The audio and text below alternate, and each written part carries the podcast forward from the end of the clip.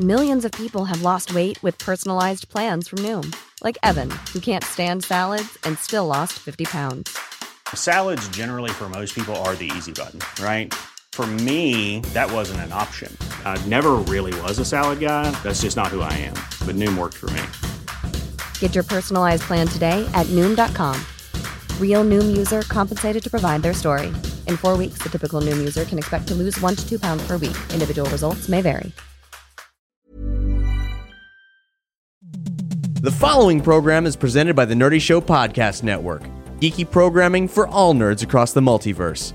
All Nerdy Show programming is made possible by A Comic Shop, Orlando's number one comic shop and nerd destination, and with the generous support of listeners like you. For more Nerdy Show podcasts, community forums, and learn how you can support this and other Nerdy Show programming, visit nerdyshow.com. Hello, my name is Julian Glover. I'm an English actor, as you can hear, and I'm appearing on the Nerdy Show, which I hope you're enjoying.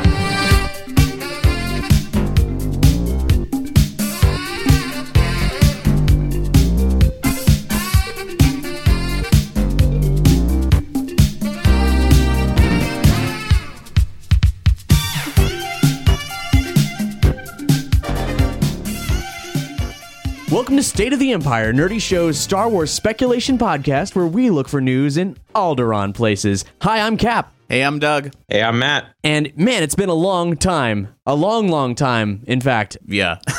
and some huge Star Wars news has happened. First of all, the cast has finally been announced for episode 7, most of it anyway, and it's been announced that the expanded universe is officially not canon. We we've speculated on it in many episodes prior what the situation might be, and starwars.com recently spelled it all out for us. But hey, uh, let's party. May the 4th be with you. yes, May the 4th. Although now May the 4th is on Sunday. yes, this episode comes out May the 5th, actually. So do you know what they're now calling May the 5th? It's Cinco de Mayo. Right. But if, if it's May the 4th and the following day is May the Monday.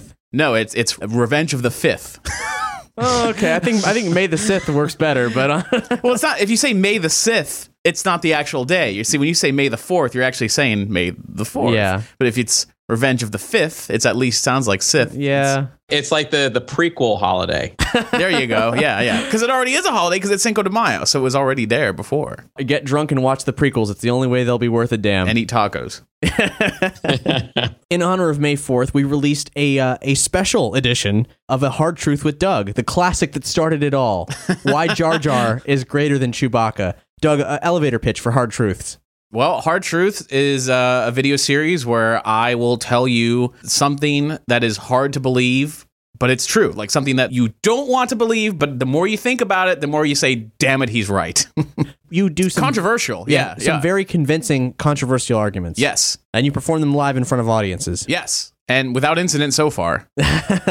We'll link to where you can check it out on this episode's page. Share it with your friends, spread it like a virus. The truth must be told. Uh, if you've heard Doug's argument already, you know it to be true. But if you haven't heard Doug's argument, Now's the best time. it, it's you need to open your mind. because May the 4th has happened, there's actually probably going to be some kind of announcements and so on that this episode won't actually contain. Matt, I understand there are some rumors. Yeah, I mean, what, what I've started to see is that there's rumors that we'll have a title on May the 4th. The Disney chairman said that casting's not done, and there's rumors that there's the major female role in the uh, the saga hasn't been casted yet. They- They've certainly said it's definitely a female at the very least. Most of the complaints have been that it, it was very uh, masculine dominated cast, and so they they quickly came out and said, "Whoa, whoa, we're not done yet. There's females on the way." That's good because I had seen those articles citing that, and I was like, "Well, no, there it is a, a gentleman's club in there." So in this episode, we're going to be talking about the casting. We're going to be talking about like Star Wars Rebels, which since the characters have debuted, we haven't even had an episode since then. So we'll be talking about all kinds of stuff, our opinions on them. Matt, is there any other May the Fourth stuff you've uh, you've heard of? Disney may announce the Marvel plans for Star Wars because we've already gotten the, the book plans. They don't want to call it an expanded universe because it's a unified canon now. So it's just like the plan for Star Wars novels in the future, but we haven't got anything on comics yet. Ah, that's what that's what you meant. I was like, Marvel plans. What are they talking about? I mean, they're just a, they're on the verge of debuting, or I guess they've announced that they're bringing Marvel characters into Disney Infinity. So that probably points to it's only a matter of time before Star Wars gets in there too. Uh, I'm sure Rebels will be there like the day this, the, the show starts at least. Oh, oh yeah, there, there was one more thing, wasn't there? That there may in fact be a Rebels trailer out. Oh yeah, they they've confirmed that one actually. I'm sorry. I you know by this point that that should have already premiered technically, right? So yeah, yeah, and if any of these things are in fact true, and I guess there there's definitely a trailer, we will link to all of them on this episode's page, as well as any other critical links that we mentioned throughout this episode. Another thing about uh, May the 4th is it'll be the beginning of Star Wars weekends at Hollywood Studios. Yes, And when I was looking at the schedule for the guests who'd be there every weekend, every weekend they have somebody from Star Wars Rebels. yeah, I saw So, that. I mean, of course, because it's Disney owned and they're going to be pushing it, you know. So I'm just I'm looking forward to going. I guess I'm the skeptical one when it comes to Star Wars Rebels, but I'm I will listen to what they have to say. I just finished a, a Disney event and they had a Disney had a Sabine cosplayer. They did a whole demo with her fighting off members of the 501st, and so they're they're Right. fully yeah, it's, it's full rebels. I'm just like, it's one thing to go to Hollywood Studios for Star Wars weekends and be like, Mark Hamill's going to be there, Warwick Davis is going to be there, Peter Mayhew's going to be there, and someone you've never heard of for Star Wars Rebels, or someone who's not yet famous, but they're going to be famous, so they're there alongside all the classics. I'm like, dude, stop trying to force me to love them. There's- no pun intended. Doug, there, there is a precedent for this, though. They were, Oh, yeah. they were pushing the woman who played Aunt Beru young from the prequels, like long mm-hmm. before. I mean, like that happened. it's true. man. It's true. It's a necessary evil that I get, but it doesn't make it any more easier to deal with. Well, hey, get the autographs before they're a hot item. Yeah.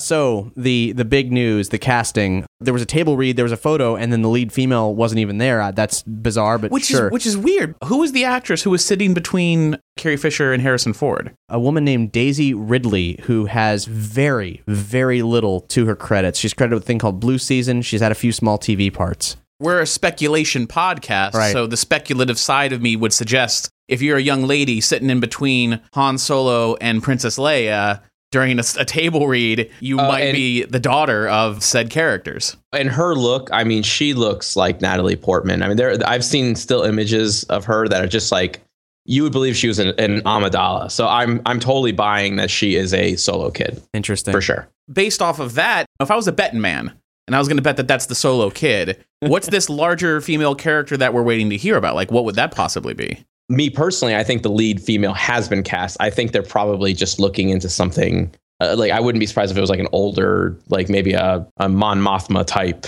someone in their elderly years. Judy be my guess. Dench. Would that be mean more like just so when they mean like larger, do they mean like a character that has a large part in the film or like a main character? I'm assuming it means a name we'll recognize. One of the things I'm most excited about is that Max von Sydow is a supporting character. Yeah, yeah. The Good. voice of Vigo, Ming the Merciless, and, uh, and Flash Gordon. Father Merrin and The Exorcist. And of course, who could forget Brewmeister Smith and Strange Brew? Also, the uh, who, I can't remember his name, but he was uh, in uh, Conan the Barbarian.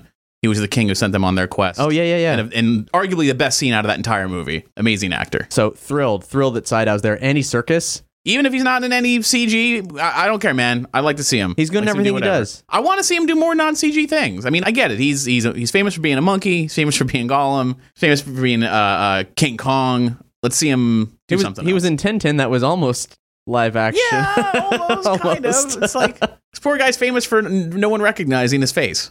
But uh, I guess the, the man of the hour here is John Boyega. He's 22, and he's believed to be in the casting that we talked about in prior episodes, the smart, capable man in his teens or early 20s, and uh, likely to be a Jedi in training. Very likely to be the main character of the film. That would blow me out of the water. I would absolutely love it. It's it's progressive. I understand he's like a really really good actor. Like that that would be awesome. He's done theater. Um, he was in the zombie film Attack the Block. Have there been any Attack the Clones mashups yet? Now, who is he seated next to in the picture of the script read? I don't think I don't think he was sitting next to Mark Hamill. He's sitting next to the rumored villain character, and then somebody else, maybe Oscar Isaac, who is the uh, the title character of the Coen Brothers movie Inside Llewyn Davis. It was it was a good film, and but he he gave a great performance. I thought. the rumored villain. This guy, um, his casting was rumored weeks before it was announced that it was official. Adam Driver from the film Girls is, according to Variety, in a Darth Vader like role. Hmm. and I've seen all kinds of interesting ideas that that just simply means he's masked. Certainly, you know, rumors of him being a Darth Vader like villain indicates that he's villainous, but maybe not. Maybe it just meant that he's in a mask because he's not particularly a good looking guy. Well, how many good, how many good guys in the Star Wars universe wear a mask? Mm, Leia sneaking into that one. Jabba's palace. It's like, yato, yato. yeah.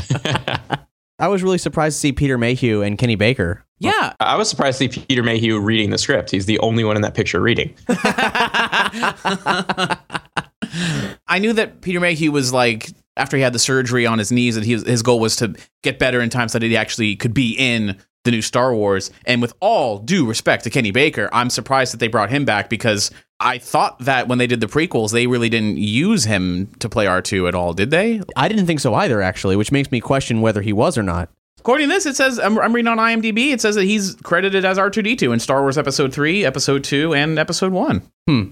There was something critically, critically missing from that first press You're announcement. re- reading my mind. Doug's nodding his head. Yeah. Where the living fuck was Lando Calrissian? Where's Billy Dee Williams?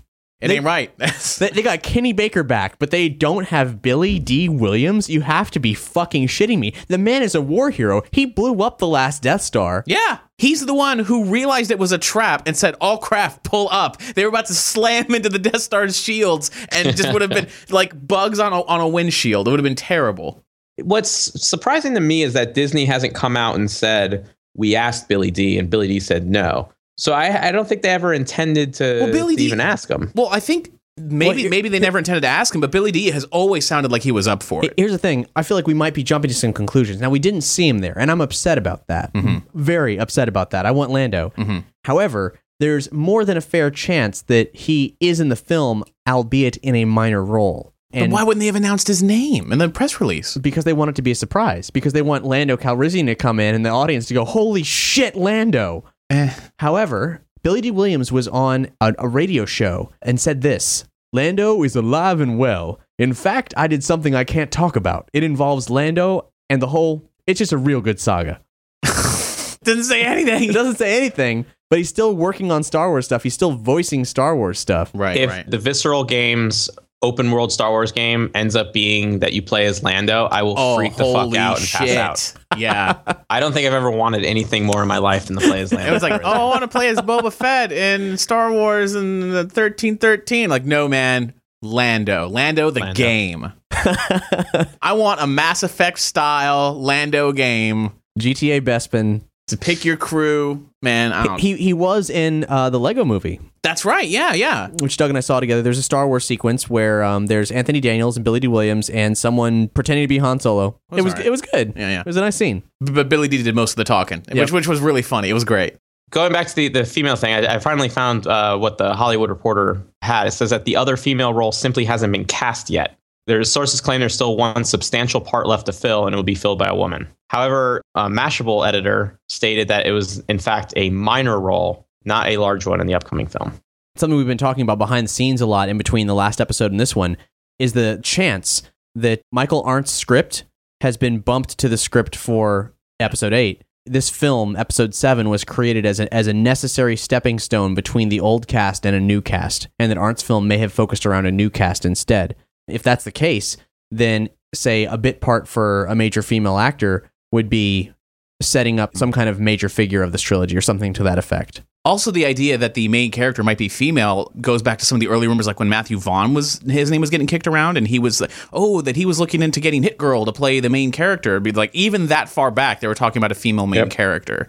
So maybe there was some truth to that. that still could be the case. Um, in theory, why why would they take this picture? Why would they make this big announcement if they didn't have a key player? Right, I agree. There have been rumors that it was they were specifically looking for someone with mixed race, like uh, Lupita, whatever her name is, that won the Oscar this year, and things like that. Apparently, she met with J.J. Abrams. There's some rumors regarding that, and that she was going to play Obi Wan's granddaughter. I really hope they don't give Obi Wan kids. like I don't know. That's So everybody's violating the rules of the prequel trilogy Jedi. yeah, yeah. I do hope, at least, if one of the things that they try to carry over, though, from the expanded universe that I don't think the movies ever got a chance to express was that the Jedi's views weren't necessarily the proper views. Like, if you just take the movies in the context of themselves, it, it looks like George Lucas is trying to tell you, like, love is bad and it's evil and stuff like that. And so, without any sort of like supporting material to say that like Luke's Jedi needed to be a little less rigid in that sort of right, realm, right. now it looks like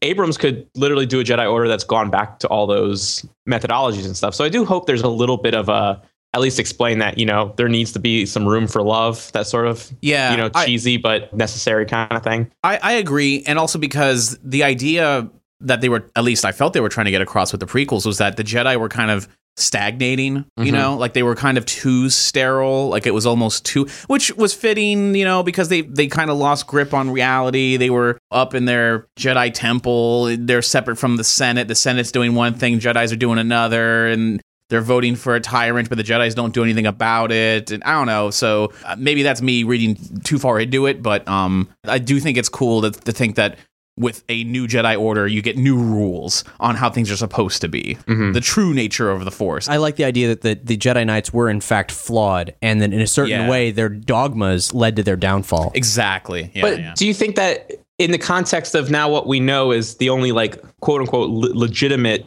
Star Wars stories, do you think that comes across for like a normal audience member? Fuck no. Yeah, see that that's at this point the only thing that I feel like gets that across is some episodes towards the end of Clone Wars. I think Clone Wars does a better job of that than the prequel movies ever did. well, if these new You know, movies the- go in that the- direction, Revenge of the Sith, the only thing you get is Yoda going, "Oh, you know, like guess what? I've been talking to Qui Gon." It's like, well, what's the ramifications of that? Hmm. You know, like there's no sort of explanation of it. yup. Thanks for that bomb drop, Lukey. Also, the Yeah. idea that the, the the idea that it's like uh, your old master Qui Gon I've been talking with, and Obi Wan's like, "You've been talking to Qui Gon? Teach you to commune with him. I will." And then just nothing. Like never. You can't have it tie into the original trilogy where suddenly like they do a special Uber Ultra edition, and then you uh, fake Alec Guinness's voice or get Ewan McGregor's voice and age it digitally. As it cuts to a reaction shot of Luke, you really quickly hear you know Ewan McGregor say, "Also, I've been talking to my old Jedi master, and he says it's a good idea." It's like it had no purpose. If you had left it out at the end of Revenge of the Sith, it would have made no difference. They did a scene with uh, with Liam Neeson's voice that they cut from Revenge of the Sith. And it basically went into the purpose of him actually talking to Yoda, telling Yoda, you know, like, hey, I got to teach you about the living force because you've had it all fucking wrong this entire time. That's true. I mean, but the deleted scene is that canon? Like, do we? d- No, no, no. The deleted scene's not canon, but what is canon now is the final season, the Netflix exclusive season of Clone Wars. They get into Yoda discovering, you know, he, Liam Neeson came back and lent his voice, and Qui Gon starts training Yoda in the Living Force. So yeah, it, it's canon per se now, or it is. It's a unified canon or whatever. But I don't think the movies ever did a good job conveying that. So Right. my concern is that Luke's order is just going to be rigid and stale again, as opposed to like the kind of more fun, wisecracking one that I grew up with. I don't think in the expanded anybody involved in this project has any real love for the prequels, and it's all about making it fun, like the films that we all can Right. unanimously enjoy. Well, because look at it this mm-hmm. way: if if you're if you're J.J. Abrams and you grew up on you know the classic trilogy. And now you get to have a say in what the future of Luke, Han, and Leia are. Are you going to say, okay, it's time to scale Luke Skywalker back a bit? He was a little too freewheeling. You know, we need to make him sort of like the wise old Obi Wan, but even more dry. You know, I just I, that doesn't for a guy who directed movies like Mission Impossible Three. I I don't see that happening. wouldn't it be funny? While I completely agree with you on that, wouldn't it be hysterical if Abrams took Star Trek and made it too Star Warsy, and took Star Wars and made it too Star Trek? just all this diplomatic talking and everything. Uh-huh. That'd be amazing. Long, long, long shots of spacecraft. like his secret goal as a nerd is to make all Star Wars fans love Star Trek and all Star Trek fans love Star Wars. And then after it's all over, we can all get along. Don't you see? I'm the nerd Jesus. There's no more hate. we, we were actually kind of getting ahead of ourselves a little bit. We should definitely, before we talk any more in depth about this, discuss the dissolution of the expanded universe. Mm-hmm. So it was announced recently, after over 35 years, the EU is done.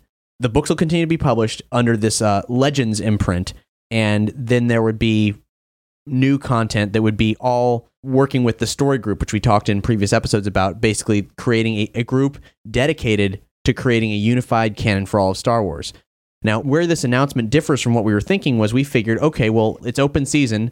Lucas had been contending with the expanded universe all along to begin with. Like, Clone Wars had been fucking up amazing expanded universe stories left and right based on his input. And he'd steal from something that he liked and then get parts of it all wrong and uh, then just deal with it, kids. Which I think that they, I think that's the right move personally because is it um, making some things not ha- have happened anymore? Yes, but it's also saying no more questioning, no more heartache. If you're writing a Star Wars novel and you're putting your all into it, it counts. The question comes up then for me because the, the one thing about having the expanded universe was always the deniability of it. If fans really liked it, whatever, but George could always come out and say, you know what, it's a great story, but we're not going to consider it canon, but we can still have it out there and enjoy it as sort of expanded universe, non canonical stuff.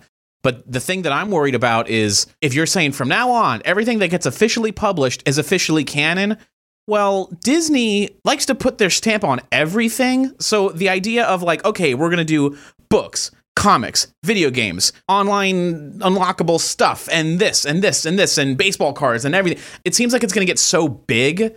How can you possibly guarantee that all of it will still be canon and not have any contradictions inside it? They, they've already started to contradict themselves because the already uh, Lucas books. They people were asking, they're like, okay, so the movies and Clone Wars are the only things canon does that mean the novelizations, the comic adaptations, da da da da? And so, you know, Lucas Books put out a tweet that said, yeah, the novelizations are canon. You know, the seven novelizations, Clone Wars plus the six movies. And then all of a sudden it's like, well, wait a minute. Return of the Jedi novelization said that Owen, Lars, and Obi Wan were brothers. Like Obi Wan actually tells Luke that as, as a ghost. Then they tweeted, well, where the novelizations are canon where it doesn't conflict with something that is directly seen on screen. Red alert. Red alert. Because one of the things that was so great about the prequel novelizations, particularly Revenge of the Sith and particularly the Clone Wars novelization, is they heavily incorporated the Jedi and events that were taking place in the other Clone Wars novels and comics going on during the end. You know, whether it was like Quinlan Vos showing up or or Obi Wan making reference to Sora Bulq falling to the dark side and all these different things. And now suddenly the only thing that's canon about them is like someone thinking about them or someone right. mentioning them. Does that make the story canon? Does it, you know, they've already contradicted themselves in a lot of ways. That's why it, it, see, I think they screwed up when they said, okay, original movies are canon, prequel movies are canon, and the Clone Wars are canon. Like as soon as you yeah. bring in the cartoon of the Clone Wars, and and not the Genndy Tartakovsky one, and not even that one. Yeah, yeah. If you just bring in the CG Clone Wars, which I understand it's got its fans, that's that's fine. But as soon as you bring in something like a TV series and mix it with the films, the TV series can go into so many different directions and introduce so many side characters that only appear in one episode, but there's an entire book based off of them. So when you say that episode is canon, this therefore this character exists, are you then suggesting that the book that has that character's story also exists? Like, where does it end? They, they, they attempted to have a clean cut line of what's canon and what's not, but all it does is raise more questions. What we have here is a situation remarkably similar to the clusterfuck that is the DC New 52, mm. in which they restarted the entire universe, started all the books at number one, and in some books, you'd get a character's origin story and be drastically different. In some books, it would keep going and would be sampling heavily from previous continuities. Mm-hmm. And the answers to, well, what is and isn't in continuity is kind of wait and see. We'll make it up when we get there. If we're in Swamp Thing and we reference Alan Moore's Swamp Thing as having happened, then you'll know it happened. But we're not, you know, creating any kind of direct map for you. And oddly enough, in the statement for the announcement of the dissolution of the expanded universe, it says exactly that. It says, while the universe that readers knew is changing, it is not being discarded. Creators of new Star Wars entertainment have full access to the rich content of the expanded universe. For example, elements of the EU are included in Star Wars Rebels. The Inquisitor, the Imperial Security Bureau, the Sienar fleet systems are story elements in the new animated series, and all these ideas find their origins in role playing game material published in the 1980s. See, th- that's the thing is that to me brought up a whole slew of issues that I'm referring to now as the Ponda Baba conundrum. and I'll explain what I mean by that. so they are referencing that Sienar fleet systems and all these things are coming from the role playing material. The role playing material has been established as not canon, which to me tells me now that the sort of reference style material, whether it's like the essential guides and you know RPG stat books and things like that, that to me says that those are also not canon anymore. So, like something like a super star destroyer is no longer eight kilometers. We don't know what it is. So then I started to think, well, what other kind of information is contained in those books that would determine what is no longer canon? And the reason I bring up Ponda Baba is because he was not named until a 1989 Galaxy Guide book. He was referred to as Walrus Man by his Kenner action figure until that. so does that mean all that stuff reverts back to everyone being nameless unless they were named on screen or in a novelization? Does that mean Ponda Baba and Dr. Evazan and, and all those Cantina creatures currently don't have names? I'd err on the side of no. I'd err on the side of that everyone's going to keep their name if they decide to address it again. Here's what it seems like to me. It seems like when George was still in charge, we talked about the levels of canon before, like tertiary and whatever canon and the separate levels, and it was like six different levels of, of what's acceptable and what's not. It seems like now everything is like split into canon, non canon. There's no levels anymore. You're either accepted or you're something that we can maybe mine for story later. So it seems to me that something like Heir to the Empire or the Thrawn trilogy is now in the same pile as the holiday special. Just this side stuff that if we like it, we might use it. But what material now establishes people's names though? Because those I think the fact those- that they were cool and we liked them establishes that. That's that's like that's kind of the, the rule of thumb here. I think is uh, is it canon? Oh, was it cool? Uh, yeah, it was cool. d- d- does anything contradict it? No. Well, yeah, sure, it's canon. It's, can- it's, canon until it it's seems- contradicted. It seems like it's not canon until somebody officially says it again. yeah, is what it seems like. So it's like for for all intents and purposes, Thrawn trilogy no longer canon until someone in the new film says, "Oh, we have the report here. Who's been arrested?" Well, Uh, except oh." that's that's where it turns into New Fifty Two territory because Yeah, because th- th- that's the kind of stuff that happened in Clone Wars. Like they were changing Jedi's histories. Like yeah, the, the- like they were naming comic and novel only characters within the concept of Clone Wars, but completely changed their history. Um, God, what is her name? They made her dark side in Clone Wars. They framed Ahsoka for uh, bombing of the Jedi Temple, and a fellow Padawan of hers was the actual culprit. And that was a complete, even though she was from the novels, it was a complete change of her history. So that to me just says then everything that's not in the movies and Clone Wars now has to be non-canon, including people's names until someone gets named. the way I would take it was that if in a film, in a future film, they bring up a character from the expanded universe, like let's just say someone name drops Mara Jade out of nowhere. Let's just assume, mm-hmm. let's just for whatever, for hypothesis. Someone just says, "Oh, who's the who are the new recruits signed up at the Jedi Temple? So and so, so and so, and someone named Mara Jade." I don't think it should be fair to suddenly accept that every story arc with, with Mara Jade in the past is suddenly canon. It just probably means, hey, we're going to reintroduce the character and do new things with it because we're doing a new 52, a whole new reinvention of everything. Right. When you talk about Harley Quinn in the new 52, you're not talking about the same Harley Quinn that you knew whose backstory was relatively the same as the one from Batman the Animated Series. Right. You're talking about a girl who's actually been submerged in a vat of Joker toxin or whatever, and her skin is actually white. It's not painted that way. And she has like hair that's actually discolored red and black now. That's Harley Quinn now, but not Harley Quinn before. So, like, same with Mara Jade, that could easily happen. And we have to assume that everything for Expanded Universe that happened after Episode 7 is gone. I mean, Heir to the Empire, the Timothy Zahn novel, one of the biggest moments in Star Wars history outside the films was featured as like the graphic for this announcement. So it, it's frustrating. It's Yeah. frus- it's frustrating to nerds specifically. Right, right. Like but we- if you were to say, you know what, five years from now, after you know a couple more of the movies came out, you know what, we really, we really did like the idea of um of the Thrawn trilogy. Why don't we just reprint that and make that canon now? If there's something old that still fits, you could recanonize it. If that, if I'm making Well, any it, sense. it's funny because one of the big issues with canon as far as the Thrawn trilogy was he tried to explain the Clone Wars and Thrawn's like main Imperial second Pellaeon. Like he he had him remember himself fighting clones as a you know an officer in the Republic. So they're like, ah, well, then the prequels come out and they're like, ah, shit, the clones fight for the Republic. That doesn't make sense. So then there's other material that now suddenly there's there's was a clone like a batch of clones that were against the right, right. Republic. So like unfortunately the way it is like you can't necessarily blank slate canonize the Thrawn trilogy and have it make sense with stuff that's already out. right. Right. So if you really liked it that much and someone at Disney really wanted to redo the Thrawn trilogy, do it as a comic book, do it as a whatever, or do it as a video game, but just retell the story that would f- in a way that would fit. that that would be their best bet. Did you guys hear Timothy Zahn's response to the announcement? I did read it. I don't remember. I do remember him saying that he'd be happy to like play in that universe again. Nerdy Show listener Max Acree posted it to the State of the Empire uh, forum posting, and uh, Zahn said, "Since many are wondering, I have not yet been asked to write any new Star Wars books, but that doesn't mean I won't receive an invitation in the future. If that happens, whether or not I accept will depend on what kind of story I'm asked to write, what input I have in the content, what era to be in, etc., etc. Second, as far as I can tell from the announcement, Lucasfilm is not erasing the EU, but simply making it clear that nothing there is official canon. That's not necessarily a bad thing." Nor does it immediately send everything into alternate universe status. If nothing from the Thrawn trilogy, say, is used in future movies, and if there's nothing in the movies that contradicts it, then we can reasonably continue to assume that those events did happen.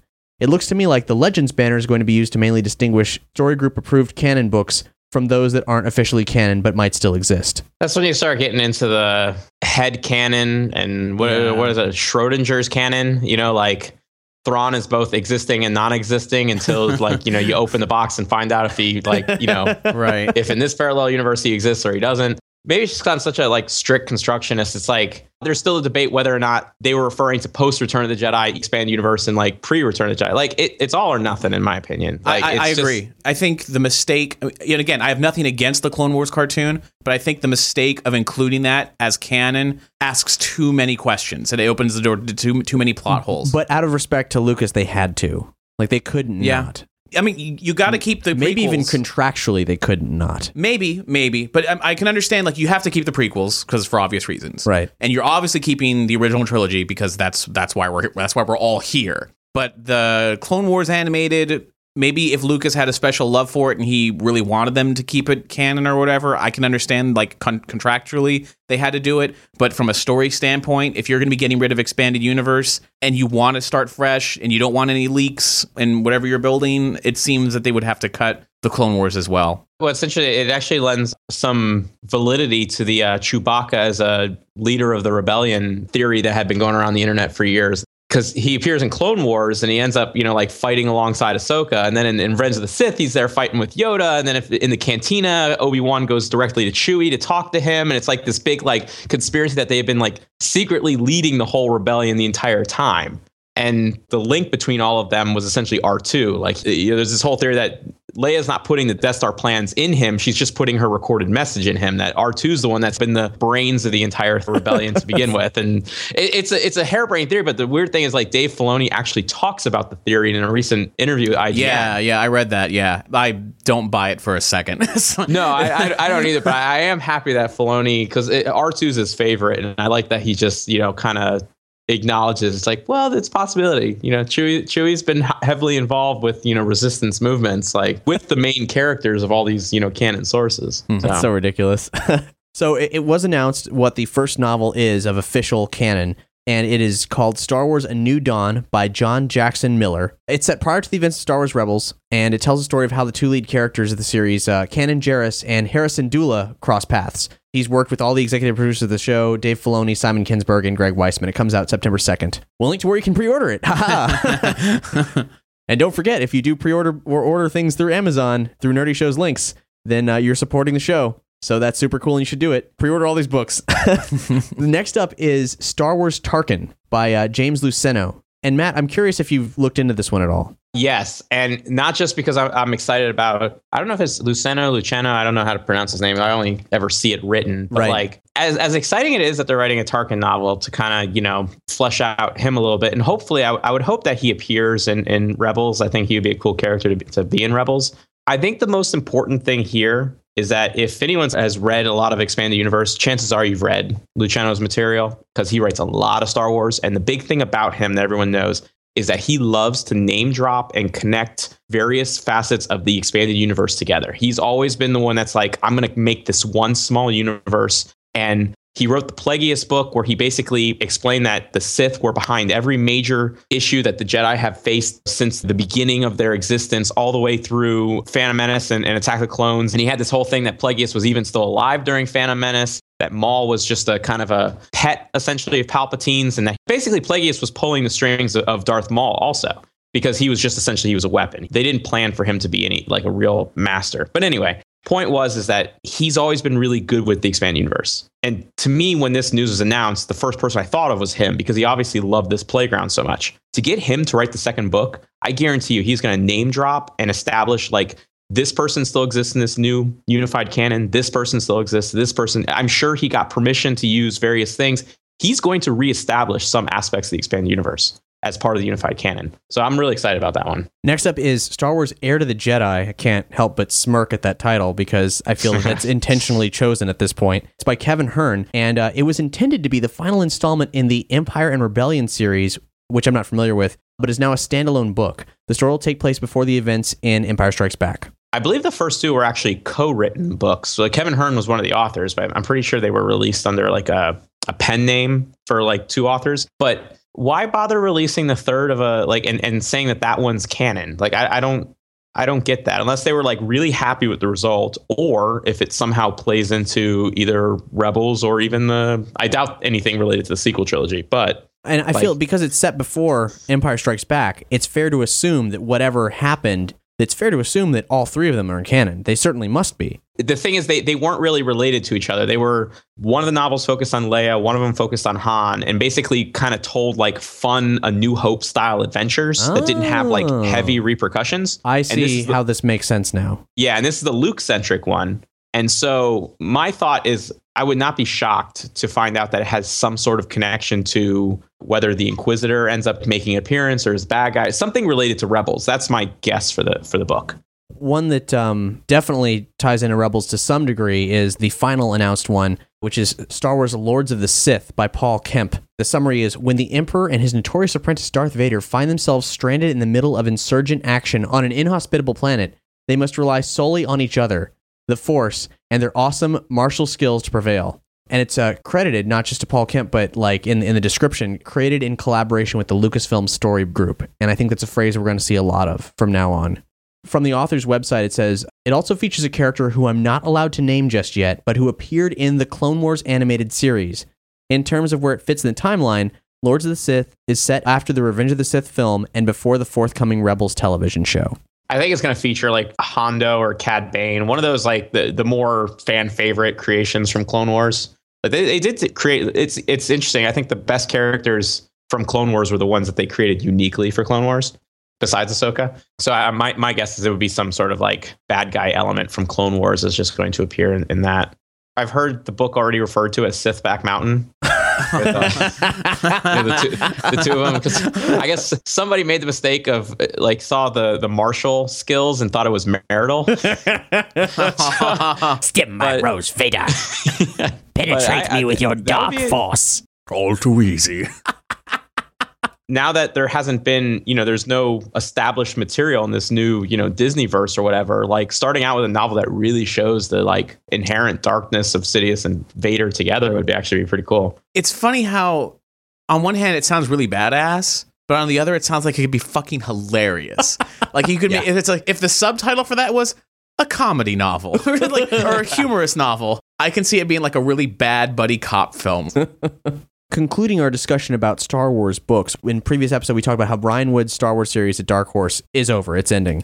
And uh, there's no indication from him or anyone else that he's going to be continuing it or following it up at Marvel. As far as we know, that's 100% true. He was recently interviewed by a big comic page about it, and he said this Dark Horse was playing it safe, and the 20 issues they had contracted me for took us right up to the deadline.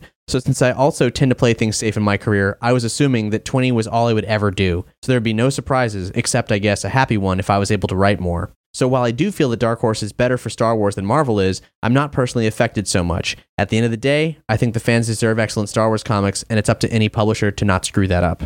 well said Yeah, very well said. it is comforting to know that he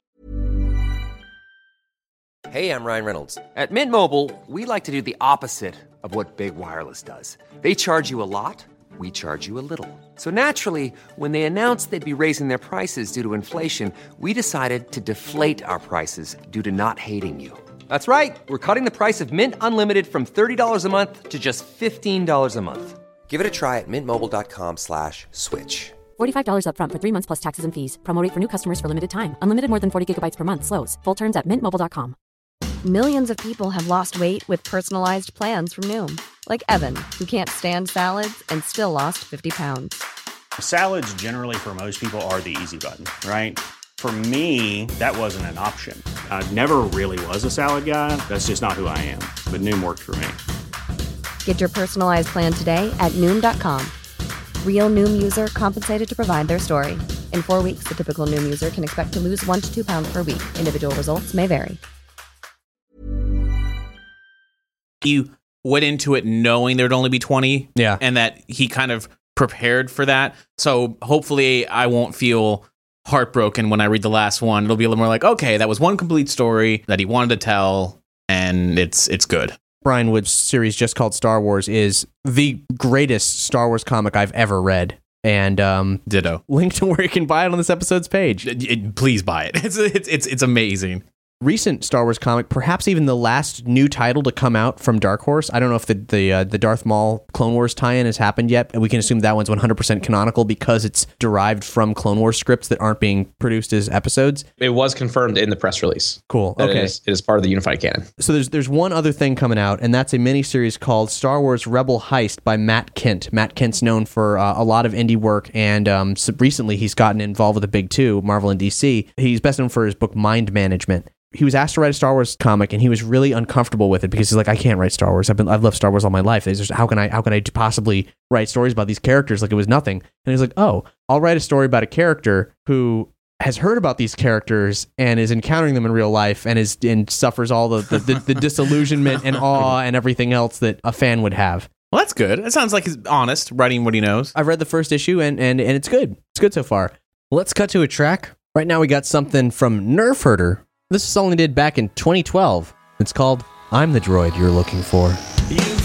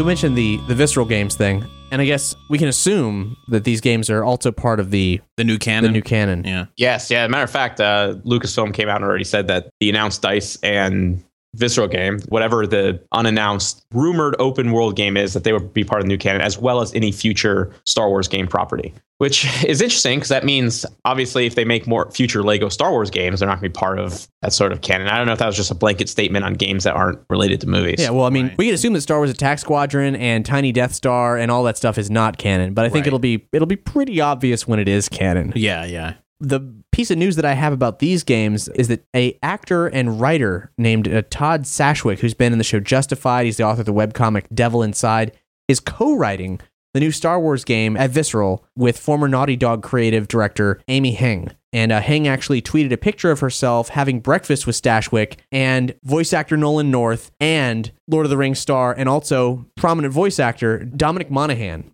And Monaghan was wearing a Star Wars shirt. So uh, Well, I wear a Star Wars shirt. That doesn't mean shit. Sure, sure. But then he's he's there hanging out with these people. I'm saying that that Monaghan and Nolan North could be the Right. leads for the visceral game. That sounds great. I'm I'm interested. You know, unless Billy Williams is the lead.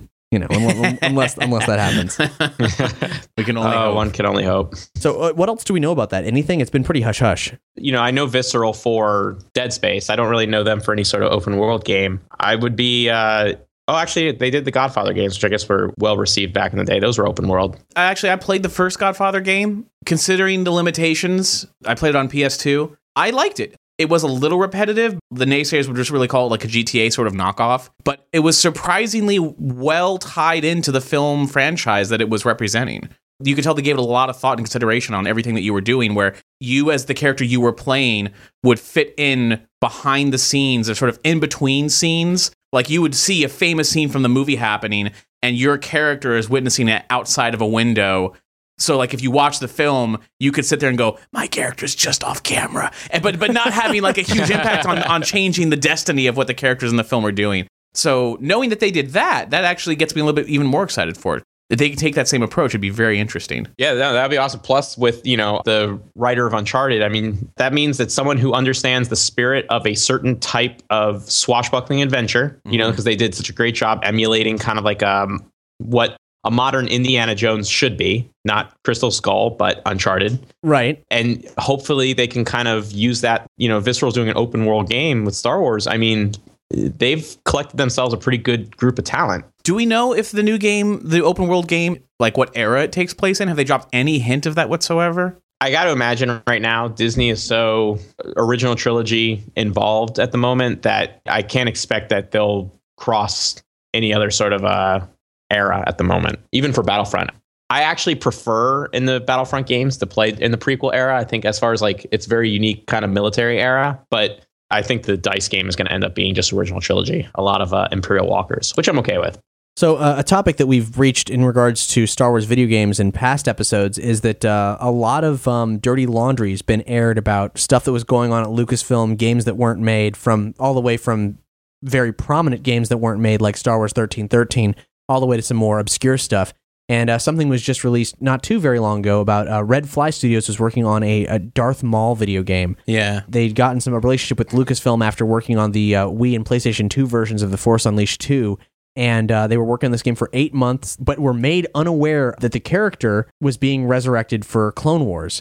And once the Clone Wars plan solidified, Lucas decided he wanted the game to be, quote, a buddy cop like experience between Maul and Darth Talon. And then Lucasfilm dismissed them, where they just stopped talking to the studio for a couple weeks and then and then said, ah, it's canceled. And this is actually concurrent with a lot of information that was released. The really in depth and fantastic article from Game Informer called Fall of the Empire How Inner Turmoil Brought Down LucasArts by Andrew Reiner. That's a great article. Yeah. Yeah, highly recommend reading it. It's a long one, but um, if you wanted to know like what's been going on and why all these crazy fucking things have been happening that we've been talking about, it's got it all there. It made me groan out loud. I was just, I'd hmm. read it by myself and just go, no, like over and over again. Before they officially announced that the big three out of the big four were, were, were going to be returning, a couple websites were reporting that, oh, Mark Hamill, Carrie Fisher, and Harrison Ford have been spotted in London. So this is suggesting that it's going to happen soon. And who knows, maybe that led to the pressure of them announcing it sooner than they maybe had originally planned. I don't know but there were a couple like tweets that were hints that they were in London. And someone, I can't remember who, but someone had tweeted a picture with Mark Hamill and he had like an Obi Wan beard situation going on. I don't know if you could really tell in like the new picture, like where they're sitting around reading the script or whatever. I don't know if he kept it or not, but there was uh, an interview like from uh, this maybe it may even be going back a year now, where someone asked Mark Hamill if he were to come back would he have a beard? So it was like beard or no beard. This is way before they ever announced that this was officially that he was officially involved, but everybody had assumed that he would be involved. And he says, "Well, based on what has gone before, I have a feeling it's a beard, but I have no confirmation of that." My wife said, "If you grow a beard, you'll cover up your cleft chin." That's not something that occurred to me, but I can only guess. I've never read any of the novelizations or anything, but someone said to me, You're married and you have children. Based on Obi Wan, I would have guessed that I'd be living in an igloo or something. He was more spiritual. He didn't have a wife or children. And when you find out that the only eligible woman in the galaxy is your sister, it really cuts down your odds of hooking up with anyone. But that's not what these movies are about. The charm of the trilogy is that it appeals to the child in all of us. It goes back to playing in your backyard. It's very primal. It's good versus evil, a high sense of adventure. That was cool. Yeah, and I've actually seen online uh, petitions to make sure that he has a beard. I, I would sign it. I think because uh, from the Twitter picture, it, it was fitting. It looked, it made him look oh, cool. Okay, I've blown Oh, yeah, I've blown up this cool. image. He does have a beard in the cast nice. photo. I hope he keeps it. And he's he's sitting right next to Max von Sydow, whom you see the back of the head of, but I imagine that they both have the same beard in my mind's eye. So I know it to be true. So then here's the speculation: Is Max von Sydow good guy or bad guy? If I had to guess, I'd say based on his history, he's a bad guy. He's been good guys before. He has been good guys. He's been very good guys. He's, he's been also very prominent villains. So it's 50-50. So, we, so we're right back where we started. We don't know. Correct. so the one thing we haven't really talked about much, uh, it's kind of a big deal between this episode and the last. Rebels, Star Wars Rebels. We hung out with Greg Weisman at the Greg Weismanathon. He's the one of the uh, executive producers of the show. It, that was great. Of course, he hasn't been able to say pretty much anything about Rebels. Right, of course. Um, but uh, they they released all the characters. Among them are uh, an alien named Zeb, who looks mysteriously like the early Wookiee designs, and he's voiced by um, Steve Blum, which is awesome. He does this amazing, really throaty, bizarre voice that sounds like it's coming from an alien throat. We asked Greg about it. He says that's his voice. That is just a voice he can do. There's no augmentation there. Of course, he's he's a really talented, really awesome guy. We'll link on this episode's page to where you can hear our interview with him from several years ago. There's Ezra, a 14 year old con artist voiced by Taylor Gray, and most famously, the Jedi cowboy played by Freddie Prinze Jr., Kanan. You know, we started to talk about this at Nerdy Show Live. We just touched on it briefly. I just got to say that Cowboy Jedi thing, I mean, it could work. I just don't know. My feelings are just simply that if you didn't grow up learning the Jedi code and, and, and being taught by a Jedi master, if you're self taught, I don't think they should refer to you as a Jedi. So when they call this guy a Jedi cowboy, is he just a kid with force sensitive abilities that made his own lightsaber and just kind of, you know, dicked around? Or are they insinuating that this was a full on Jedi back during the Clone Wars? Or maybe he was like a young kid I- Jedi who escaped. I recall seeing that uh, he escaped the purge, but I think he was young. So I think this is only like five years before New Hope. I believe it's five years before A New Hope Correct. is when uh, is when Rebels takes place.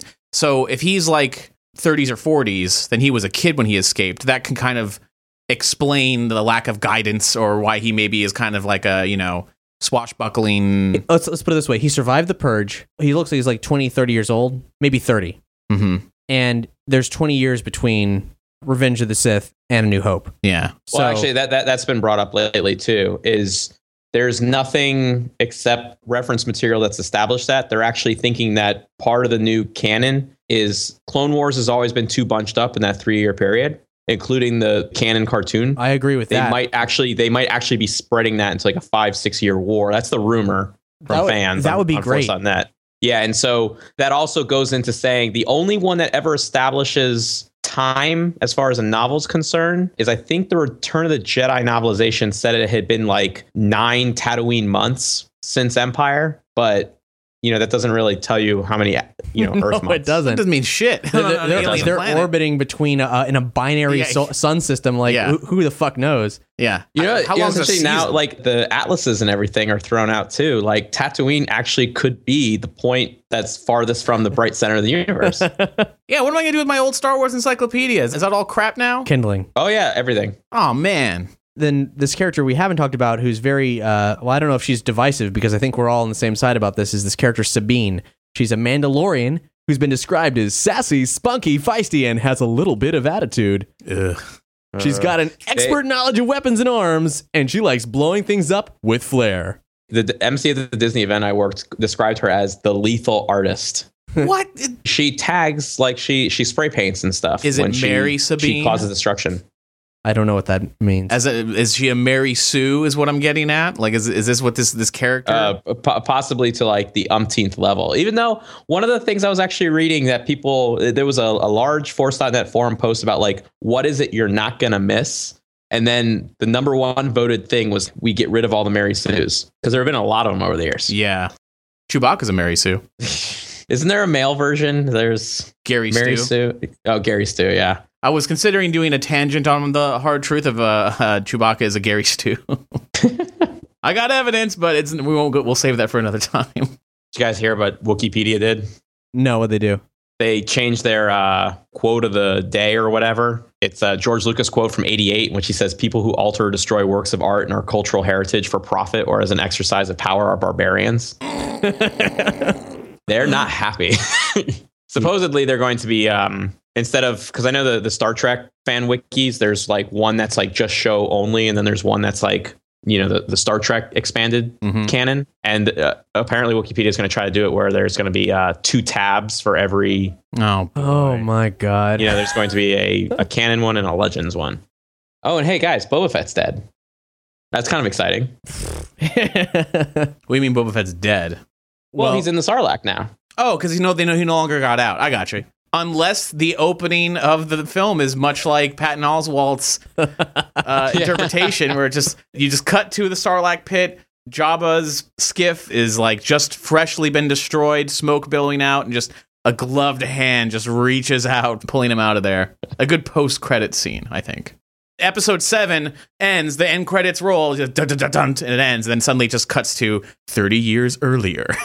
Here's the thing uh, with Boba Fett. If he just died there in that kind of weird way, and all we had was the original trilogy, sure, whatever. But the fact that like he was played up as such a character with all the development he had in the Clone Wars and, and all that, if mm-hmm. he doesn't show up in the new trilogy, they would be doing a disservice to the character as from a the Clone Wars and stuff. yeah, like Yeah. At, in an effort to make the new trilogy feel important, feel Yeah, like I mean, it's, it's heck, carrying you- on the storytelling. Dude, you, know? you great point because if the prequel films are canon, Jango Fett, they are the clones. Right. So if you don't have Boba Fett somehow involved, which is probably why they're doing that spin-off film based on Boba Fett, it would make sense. yeah, we'll see. We'll see what happens. And Schrodinger's canon, there's no, nothing telling me that stormtroopers aren't clones right now. There's nothing telling me that they started conscripting regular people. Well, oh yeah, I guess I guess that's right. Yeah. And to me, that's that's very Disney now. If you think about it, when they're like, "Oh, well, they're not killing like the normal citizens of the galaxy," you know, like you know Luke and them. They they've just been killing clones, which obviously is not you know more ethical, but it's still Well, the know- voices aren't the same unless they go back and redub all the voices. No, uh, they only redubbed Boba himself. Right. So I'm saying when you go out of your way to redub Boba and you don't go out of your way to redub every stormtrooper, that suggests to me that they're not all clones. And I think George said himself that the stormtroopers aren't clones, Right, but I, you know, there's nothing within the universe at the moment that indicates that they started doing that. I'm sure at some point, even within Rebels, maybe. But speaking of Rebels, going back real quick to these characters, I think Kanan. I think it's interesting that they're trying to mix Luke and Han. I feel like that's what they were going after there. I'm kind of hoping he doesn't end up with a older Jedi figure that tries to get him because apparently he keeps it very under wraps. Like he doesn't use the Force, and he certainly tries not to use his lightsabers, at least initially. Apparently, As- as according you- to Filoni. As realistically you you should if you're in this world where the Empire has won. Exactly. And it sounds like he's ashamed of his Jedi ness, which I think would be really cool. Yeah. I have a feeling they're probably going to introduce. This is still my prediction. I think the veteran Jedi character that's going to bring it out of him, I still think it's going to be Ahsoka. Filoni mentioned he was talking to, to Ashley Eckstein the other day. The quote was that he thinks it's weird because he feels like he's still doing Clone Wars because he's still going to work and he's working with the same people, and that he called Ashley Eckstein and actually explained that to her, like in a conversation they were having. It seems to me that sounds like you're rubbing in that, haha, you're not working on the show anymore. Unless I think I, I wouldn't be surprised if that ended up being the veteran Jedi. And based on her character's dismissal, or not dismissal, but she le- decides to voluntarily leave the order after season five and she isn't in the Netflix season, it'd be a really cool return. They have to resolve that. Like they have to. Someone has to resolve that. Your prediction rings very true. Although I'm just I'm not a fan of bringing in more Jedi this late in the game as far as the war is concerned. I agree with you. And one of the few exciting things about getting rid of the canon is you've taken the number of Jedi that have survived the purge from like a few dozen down to like right now we have what three Obi Wan, Yoda, and Kanan. You have the opportunity to, to keep it that way because that's always become a problem in Star Wars expanded universe. The nice explanation we got in the expanded universe was just immediately after Revenge of the Sith. It, it was a Rise and Fall of Darth Vader, or whatever it was called by James Luceno. Vader obsessed over a particular Jedi that was hiding on Kashyyyk, and he, you know, basically razed the planet in order to get rid of him. And he finally killed him at the end. And and there's this very dramatic lightsaber fight where right before Vader killed the guy, like the guy saw into the future and saw a future in which the Empire was falling on Coruscant. And he realized that, yeah, the Jedi are eventually going to win anyway. And he kind of like, he ended up dying with a smile on his face. And it, it really pissed off Vader because he's like, how the fuck could, you know, he's like, he's, this Jedi's dead. And, and yet he's still, you know, happy about it. And, and it drove him nuts. And the final scene is a conversation between Palpatine and Vader with, with Palpatine basically saying like, dude, chill. I know there's a bunch of Jedi that escaped, but they're so not worth a damn anymore because we are so powerful and they're they're completely lost, you know, in the scheme of the Force. Don't worry about them. They're just you know remnants, and that was a good explanation for all the Jedi that escaped the purge. But now that everything is restarted, I don't think they should do that again. Yeah. They they need to limit it to I would say one more. If they're going to do Ahsoka, hopefully it's done well, that it's forgivable but they shouldn't do more than four survive the purge. I, I just think don't even bring in a master character. I think it'd be more interesting if you have this guy, he's a lost Jedi and he doesn't have a mentor to look up to. So he's constantly mm-hmm. torn on everything. Especially in a sort of a fractured galaxy that doesn't have like a structured alliance and they're just like, you know, a, a team. Yeah. Like that that would be And it- if, you, if you're going to go into how they formed the Rebel Alliance, and if the Rebel Alliance is formed by a guy who maybe had five years of Jedi training when he was a kid, and that was 30 years ago, or rather 25 mm-hmm. years ago, that seems more interesting to me than a guy who's a lost soul who finds a Jedi Master and learns the right way, and then together they join forces and start the Rebel Alliance. It's like I want it to feel as desperate as possible, not not like dark in mood or in a tone or whatever,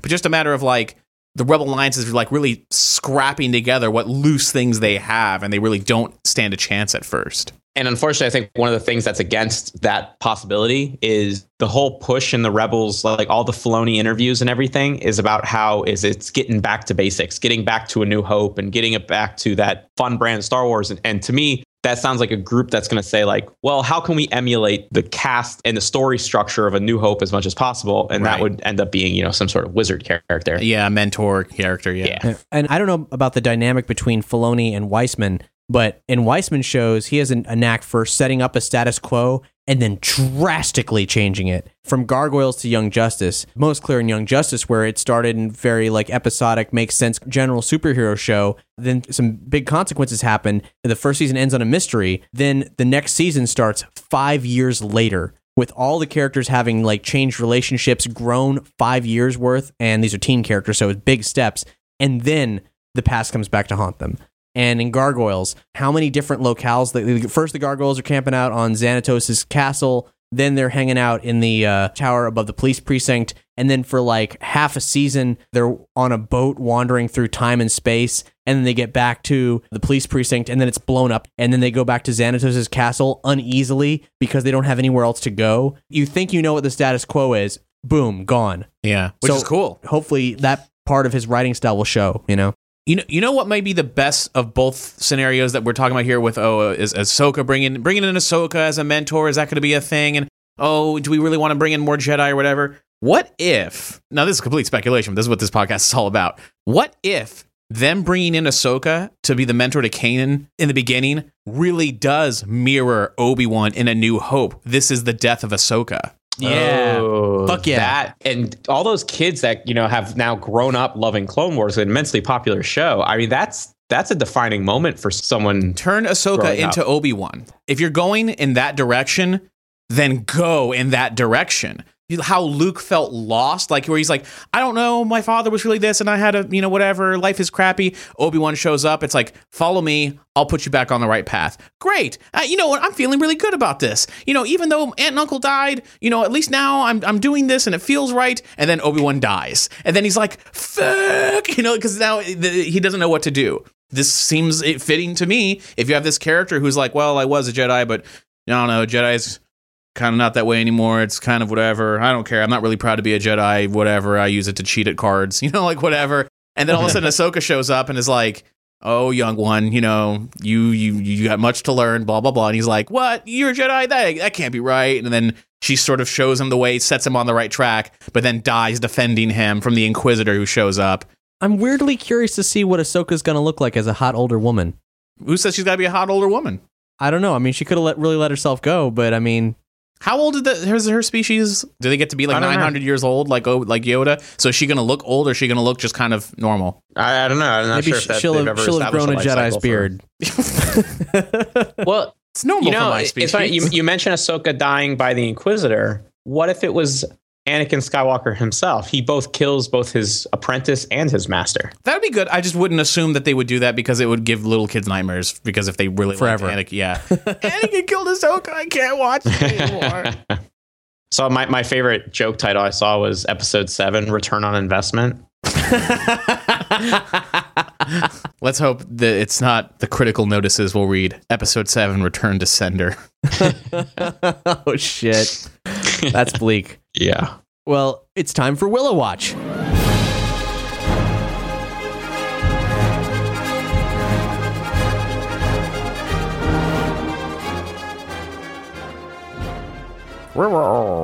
Willow.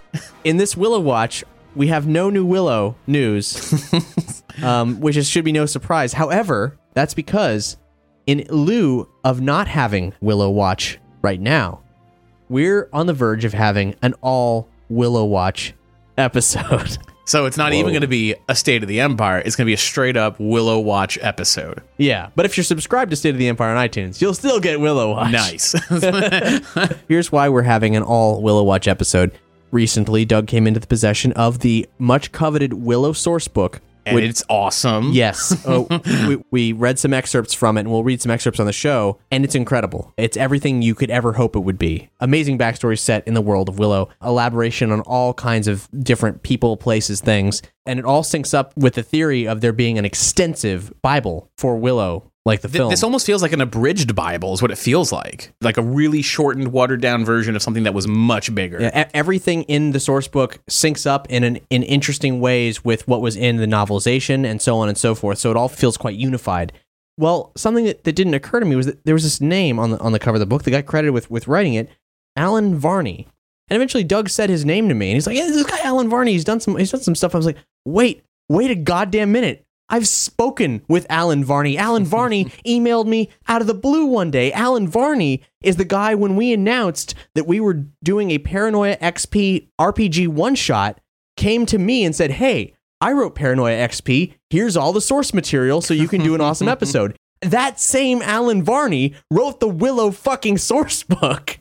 We've got him on speed dial. Yeah, so suffice it to say, once we realized this, I emailed him and said, "Hey, dude, uh, uh, you would you like to do a show?" And so, at some point in the near future, probably before the next State of the Empire, we'll have an all Willow Watch episode talking to Allen Varney, the guy who wrote this entire tome of Willow lore. and that'll hopefully carry at least sort of carry us over in a buffer zone so we can do Star Wars weekends, have more stuff after that. Yeah, Awesome. I had a Willow thought yeah. regarding the expanded universe. Were there ducks in Willow? There were chickens. There were pigs. There were chi- chickens and pigs And For some reason, I try to remember if there were ducks or not. because I, Because I see. I know where you're going with this. I Well- know where you're going with this. because ducks are still in the Star Wars canon because they were in the Return of the Jedi Well, so are human beings. And if there were ducks in Willow, I thought I could find a way to kind of squeeze the possibility that it, it could still be part of the Star Wars universe. But Because in my mind, in my own head canon, Willow was part of the Star Wars universe. That's Right. all I have to say on that. At this point, it's as valid as anything, right? There was a Yeah, duck-like creature in Captain EO, was there not? Duck-like creature. No, I'm thinking of the, that two-headed thing that was. Uh, Ah, oh, yeah. it had, it had yeah, yeah. beaks, but it wasn't a duck beak. At first, I thought that was a duck beak. I'm thinking of Howard the Duck, probably. Never mind.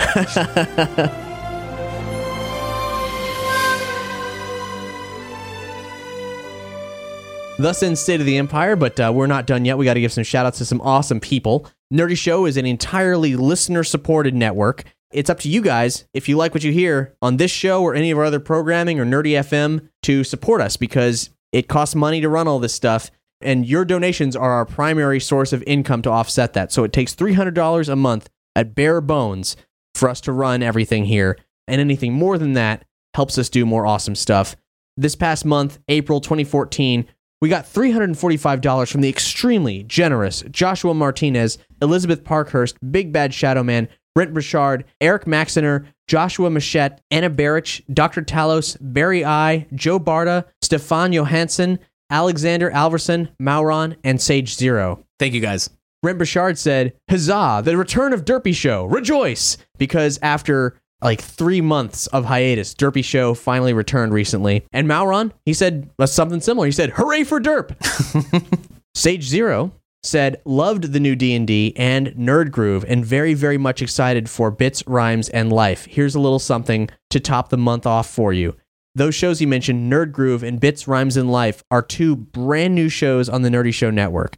The Nerd Groove, which has already debuted, is our new nerd music show coming monthly from Dr. Vern of Sci-Fried and Nerdy FM. Bits, Rhymes, and Life comes out this Wednesday, May 7th, and that is a slice of life show from nerdcore rapper Random, aka Mega Ran, and producer and beatsmith K Murdock. Nice. Two awesome shows. You should check them both out. They'll have independent iTunes subscriptions shortly. And of course, you can always subscribe to all the Nerdy Show Network shows on the main Nerdy Show Network feed on iTunes. And starting the new month, starting May, our first donation comes from Big Bad Shadow Man, who said five bucks for the new Ghostbusters episode. Awesome. Thank you. And also, loyal Nerdy Show citizen Russell Spicklemeyer most generously chipped in. Don't forget, guys, we're still looking for some Willow fanfic, particularly some Star Wars Willow crossover fanfic. That'd be great. Uh, Day of the Hippo, you sent us some uh, some Willow X Men kind of crossover fanfic. Man, that was a tough pill to swallow. we'll link to where you can check that out on this episode's page. But if you find any more or you write some yourself, let us know. Send us what you got. In closing, Doug, I hear you got some new Star Wars jokes for us. Yes. Where did Luke get his bionic hand? Jesus Christ, Doug. I, I don't know. Where, where did Luke get his bionic hand? The second hand shop. Oh boy.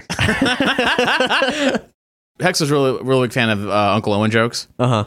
and I talked about his life insurance before. Did you hear about um, Uncle Owen's mortgage? No, I, I- I did not. He bought the farm. Jesus. You may you may have heard this one before. Why did the stormtrooper go to the library on Tatooine? I, I don't know. Because he had a book due back. Oh. That's you, good. You win this time. I actually heard that one today for the first time. I got one that's a spin on an old joke. Let's let's see how this how this goes. Why did the Ewok fall out of the tree? I don't know, Doug. Why did he fall out of the tree? Because he was dead.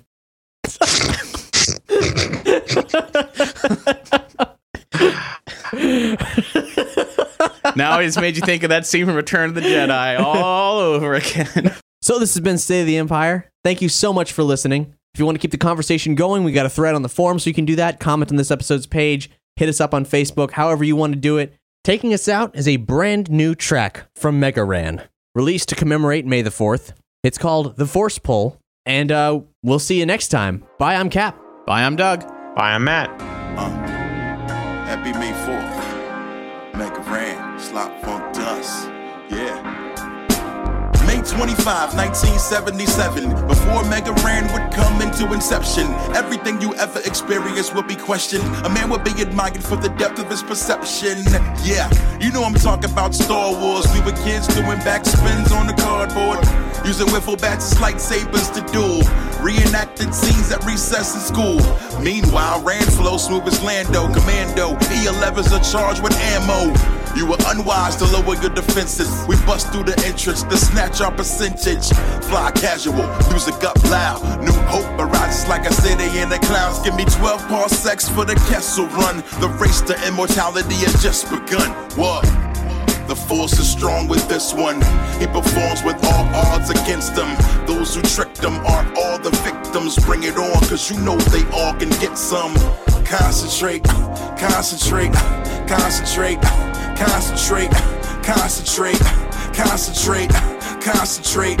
Concentrate. A long time ago in a galaxy far away, a love hate relationship started, really, it's hard to say. They do something ridiculous, I accuse them of milking it, but then something new comes out and I'm digging it.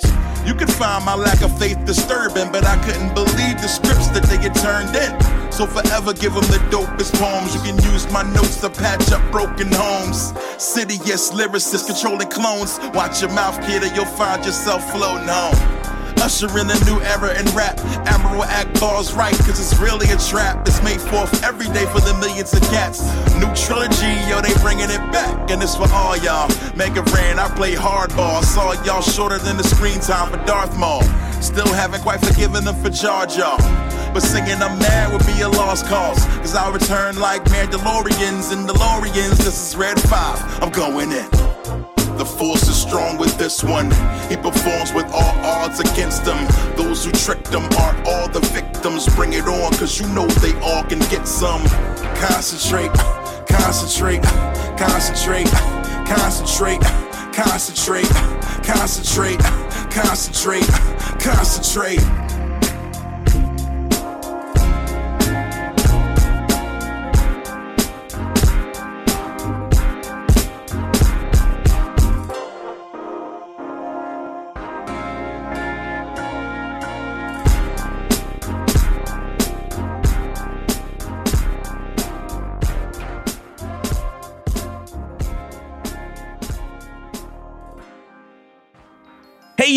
Thanks for listening to Nerdy Show. We mean that. As listener supported entertainment, we rely on you to keep this and other shows on the Nerdy Show Network alive by telling a friend, rating and reviewing us on iTunes, shopping at nerdyshow.com slash store, or directly donating to the network. Any size contribution gets you exclusive Nerdy Show audio and images and lets you participate in our monthly support drives. Just go to nerdyshow.com slash support to chip in. To find out how you or your company can underwrite this or other Nerdy Show programming, visit nerdyshow.com slash sponsorships. For more episodes of Nerdy Show, as well as other fine programs, community forums, videos, articles, and more, head over to nerdyshow.com. You can subscribe to all Nerdy Show Network podcasts via the iTunes Store, and for the latest news, follow us on all your favorite social networks. Spring, is that you? Warmer temps mean new Allbirds styles. Meet the new Superlight collection, the lightest ever shoes from Allbirds, now in fresh colors. These must have travel shoes have a lighter than air feel and barely there fit that made them the most packable shoes ever. Plus, they're comfy right out of the box. That means more comfort and less baggage. Experience how Allbirds is redefining comfort. Visit allbirds.com and use code SUPER24 for a free pair of socks with a purchase of $48 or more. That's A L L B I R D S.com, code SUPER24.